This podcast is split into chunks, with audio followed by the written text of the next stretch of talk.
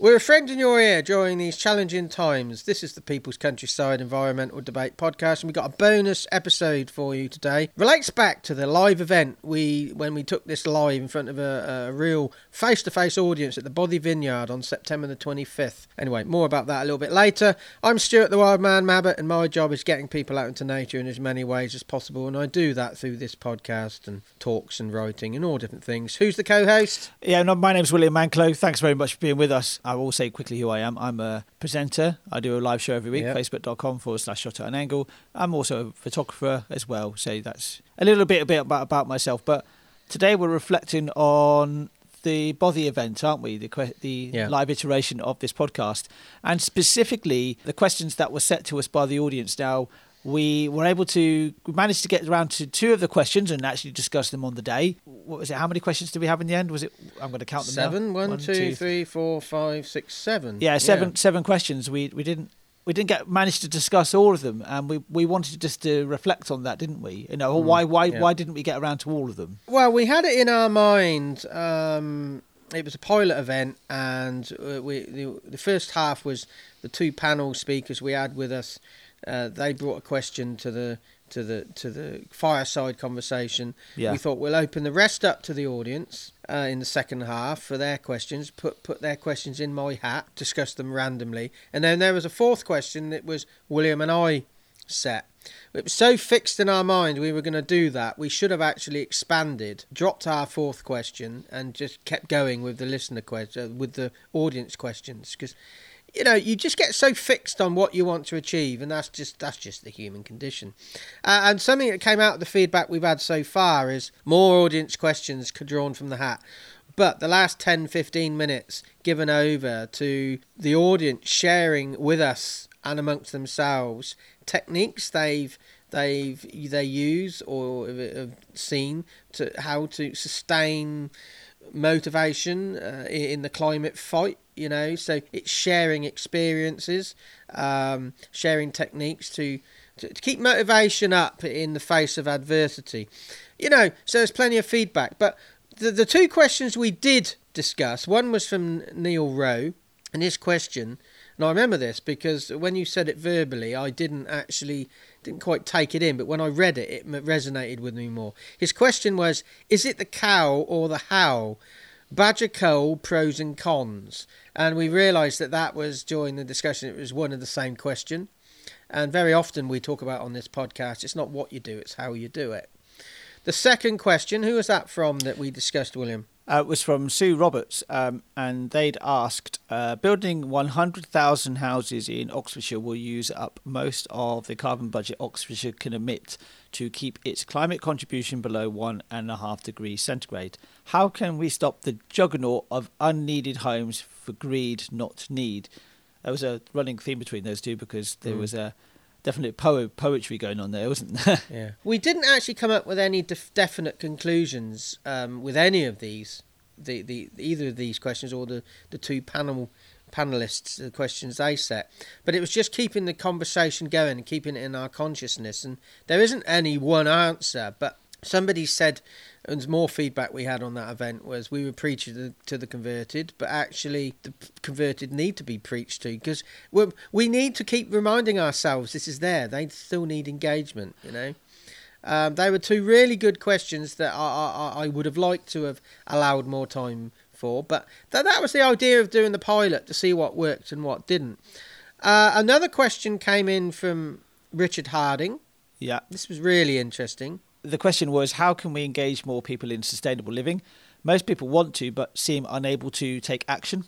So that's again quite a an insightful, interesting question, isn't it? Um, and just Yeah. couldn't get around to it. And as you said earlier, you just recently just said about how that's what's come out of this pilot episode. You know, we, we were f- sort of slightly fixed on our this is how the format's going to be, but this is exactly why we do the, we did a pilot event to get to get these to get it out there and see how the format works. And um, yeah, I think uh, what we learnt when we need to be a little bit more improvised um, th- than we were. But what the interesting thing about that question was, um, yeah, most people want to but seem unable to.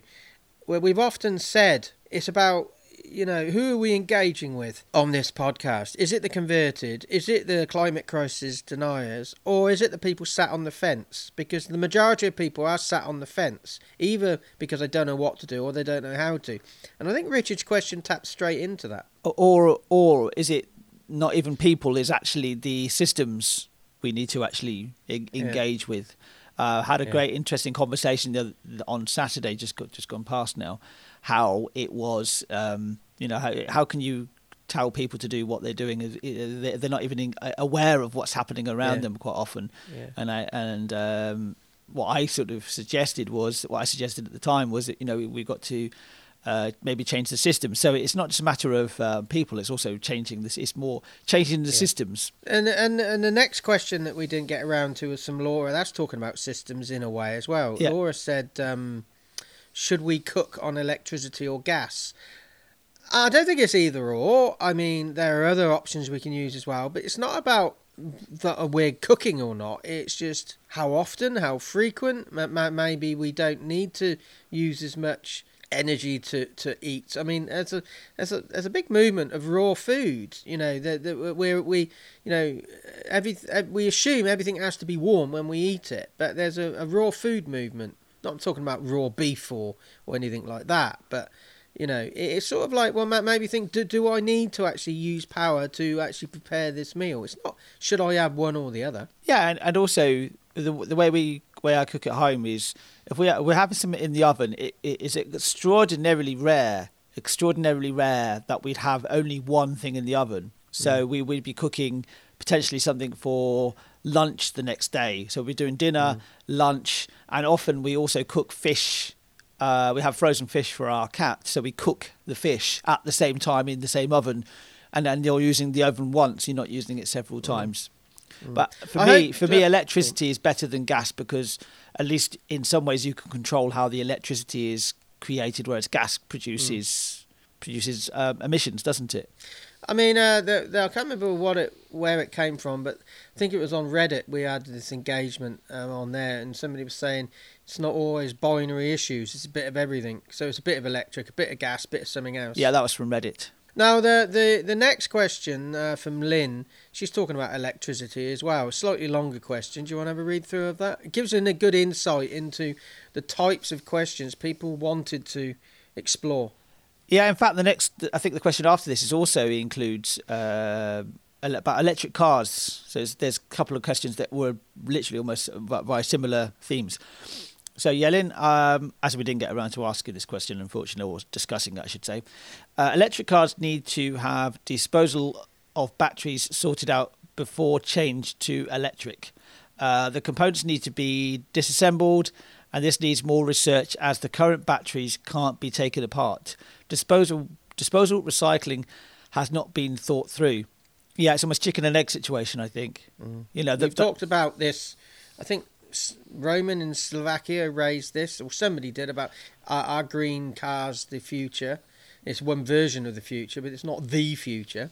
Yeah, I can't remember exactly who brought it up, but it was definitely one of our listeners in the question we debated, I think, or discussed it uh, back in January this year. It feels like, yeah. Uh, but yeah, that's that's an interesting question. Yeah. Uh, it's, I think it's that chicken and egg situation where this is where technology can kind of run away with itself and say, right, this is what we're doing, but it's not mm. necessarily thinking about. It's a bit. It's not thinking about how the how about the recycling disposal of it in the future. It's a bit like how phones these days have become. Yeah. Uh, one block rather than component mm. parts, where you used to be able to change your battery on a regular basis. Yeah. Um, I mean, this shows a weakness in the flaw of G- uh, John Kerry's um, statement. Uh, the solutions to all our, our, problems are yet to be invented. Well, this shows that just because you invent something, it takes a whole period of time to iron out all the all the thinking behind it, or the practicalities, all the reliability issues.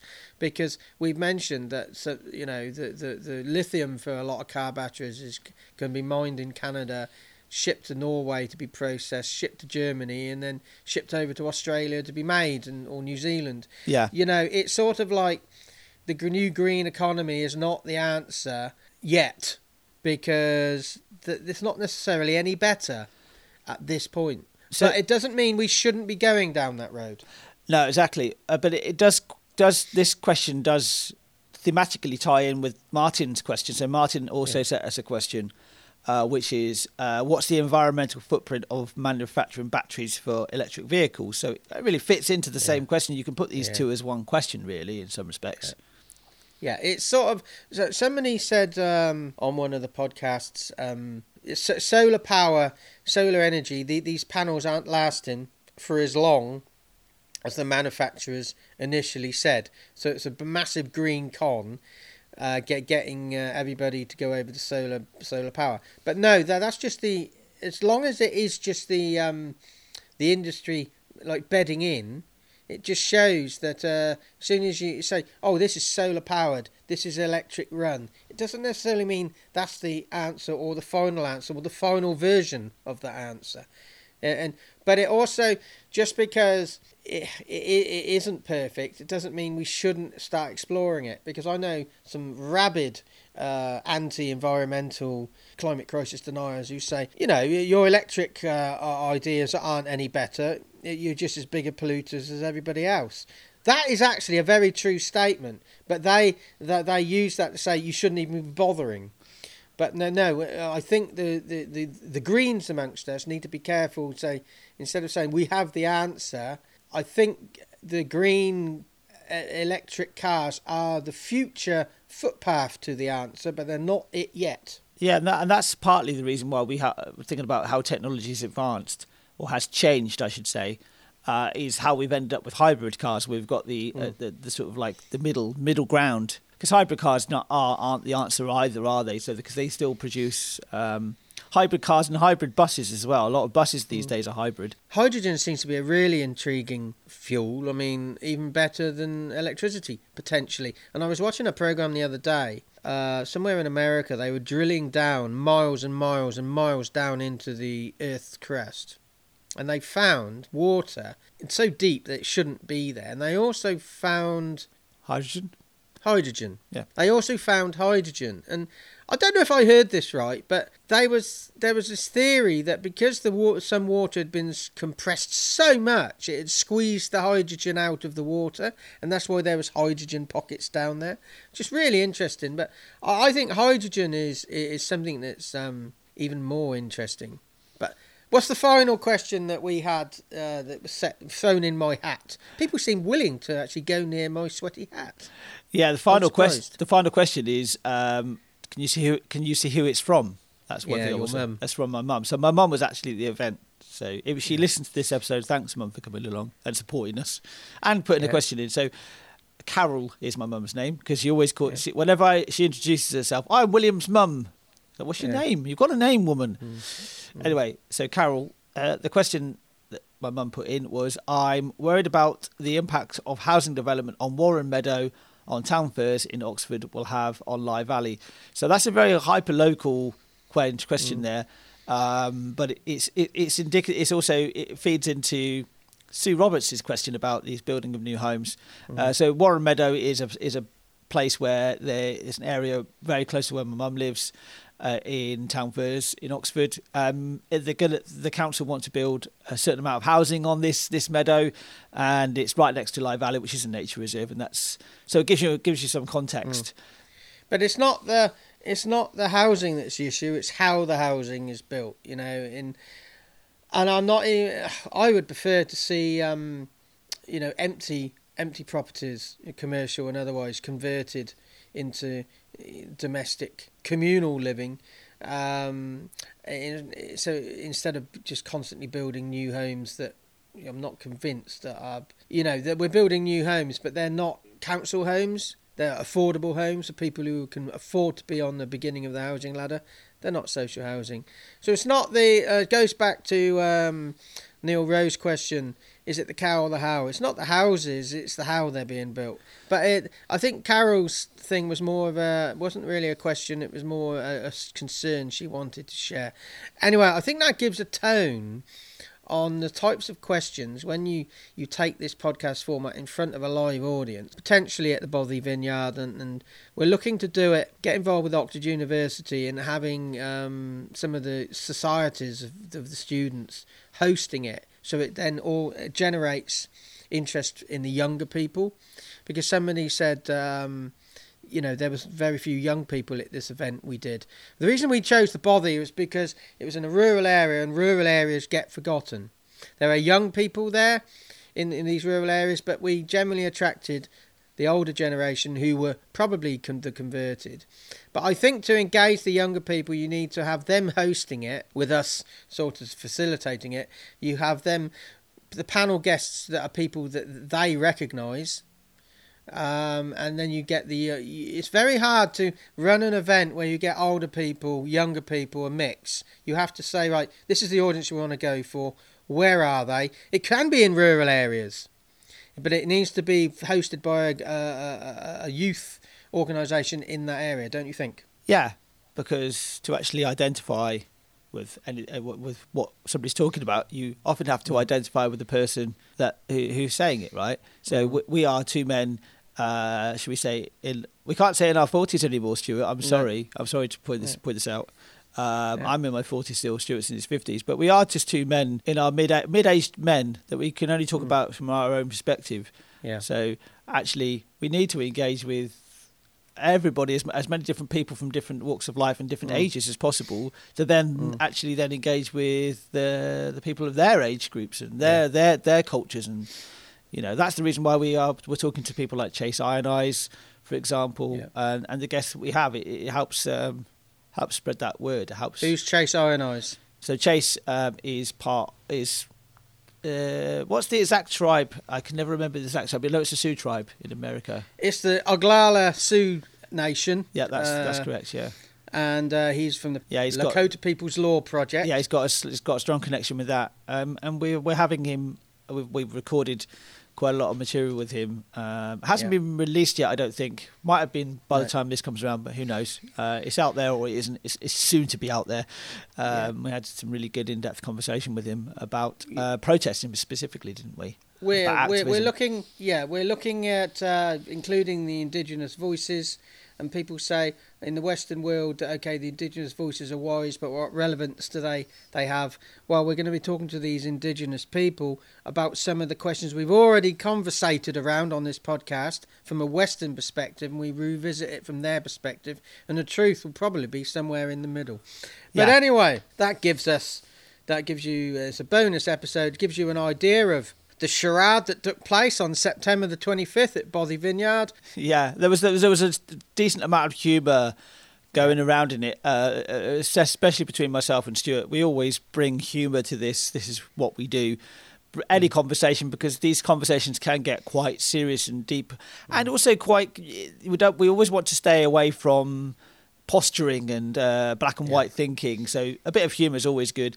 Uh, one of my favourite memories is the whole thing of like uh, you said, "Oh, I remember saying this on this podcast episode, William. What did you do? You remember me saying that?" I'm like, "I don't know. I'm normally asleep when you're talking," and then mm. you you threw it back at me about five minutes later when I said exactly the same thing. Yeah. And uh, what what really uh, stands out in my mind is when I actually said, "Well, I'm going to take my hat off now to allow all the list, uh, all the audience to put their questions in my hat." And I said, "I don't normally take my hat off in public." There was a sort of like a an impromptu drum drum roll in a cheer as my hat come off. You know. yeah. I thought, well, they're, they're, people are buying into the humour. The humour is the saliva to make the big issues palatable. That's what I always say. Yeah. And there was a little bit of friction between a couple of audience members. One, well, I think, was a, a, a farmer who uh, a dairy farmer, and then there was somebody else. Can't can't remember who it was, but just didn't didn't think you should having it should want it to be completely vegan. And I th- don't think it's either or. It's a bit of both. A bit of it. It's not what you do. It's how you do it. Anyway, everybody who came along and bought a ticket for that event, thank you very much. Yeah, there's going to be more events in the new year. We're planning on more events at Bothy as well with Sian. Yeah. We haven't had a full. Well, again, I'm, I don't know when this is going to be released, but uh, we want a full decompression meeting that might yeah. have happened already because we never know when this yeah. goes out. I made a bit of a mistake in a recent episode uh, where I where I said, "Oh, we're two men in our forties. Uh, mm. We'd recorded it before your fiftieth birthday, and you're like, mm. but we released it after your fiftieth birthday, mm. and you put, well, I, am fifty now, son. yeah, exactly. So yeah, so th- thanks for coming along. Um, do yeah, come you. along again when we run another one. Um, I will point out that uh, sometimes we will be the audience will be the converted. Sometimes they will be fence sitters. Sometimes they might be climate crisis deniers. Sometimes they'll be older people. Sometimes they'll be younger people. It's very hard to actually have an audience of mixed. I mean, because the older people don't necessarily want to go to something that caters to the younger, and the younger people aren't really interested necessarily. Not always, but you know. And so it's sort of like there was one bit of feedback I would again point out. Somebody said, you, you, you know, you were featured the converted. Maybe you're wasting your time a little bit. No, the converted must not be forgotten about. The younger people need to be focused on in a very distinct way, not necessarily at that particular type of event. Uh, and the fence sitters need to be engaged in a different way. So just because the audience was made up of a certain demographic doesn't mean we're failing everybody else. We're trying to cater in different ways. Exactly, yeah. And I think that's enough to talk about the actual event itself. I just want Yeah. to, to to finish off this bonus episode by saying, reiterating that our release schedule is Sunday and Tuesday at 10 a.m. or Tuesday and Sunday at 10 a.m. depending when your week starts. I always try and get that in there. And um, so join us on the on the next the next full episode. Um, follow How us on. can anybody email us a question they want us to talk about? you can email us the people's countryside at gmail.com um, I won't ask you to do that backwards. You probably got it written No. down anyway, haven't you, Stuart? Yeah. Um, but yeah, email us there. We're all over social media. We're even on TikTok. We're down with the kids on TikTok. Yeah. Uh, so you can always send us a message via the different Or- platforms we're on. Or, or that you can leave a voice message, you can leave a voice message. That's very true, Stuart. How do you and re- that can be included on the podcast if it's a good enough question, How do and you- you have a good enough podcast voice. yeah don't don't don't leave it in this sort of voice you know No. um yeah so you can you can go to anchor which is like a ship anchor on a ship dot fm like on the radio Mm. forward slash the people's countryside and on there there's actually a place you can leave a recording um, if you've got a smartphone it might be simpler just to be able to record it straight to the smartphone um, but if you've got a laptop or anything like that you Yeah. can always do it that way as well so record a, record your question or record anything you want to talk about on the podcast and your voice may appear on this podcast Yeah. If your voice isn't good enough, we'll still ask your question. We answer every single question. And if you want to support us, uh, uh, you can help fund us on Patreon. Patreon is a, a funding website where you subscribe on a one off basis or a monthly basis, and you get um, exclusive behind the scenes material. And all that money is spent on um, expanding the podcast and the live event and and the People's Countryside general work. And by and we do that by uh, engaging other people in the creative industry to support that industry and helps expand our work and the, the environment's voice. Uh, if you don't actually want to uh, fund us, just press follow on our Patreon page and you'll get all the public posts on there that may not be posted anywhere else on on social media and so you don't miss out on anything. How can they find us on Patreon? patreon.com forward slash the people's countryside we have eight uh, sensible levels of uh, support and one silly level of support Yeah. um, so go and check it out and definitely check out the silly one because it is it is really silly And it, you have to meet a very strict criteria to be allowed to subscribe to it. very strict criteria because without Stuart I'd be nothing So I've been Stuart the Wild Man Mabbott. He's been William Manklow thanks for joining us with this bonus charade and we'll see you in the next episode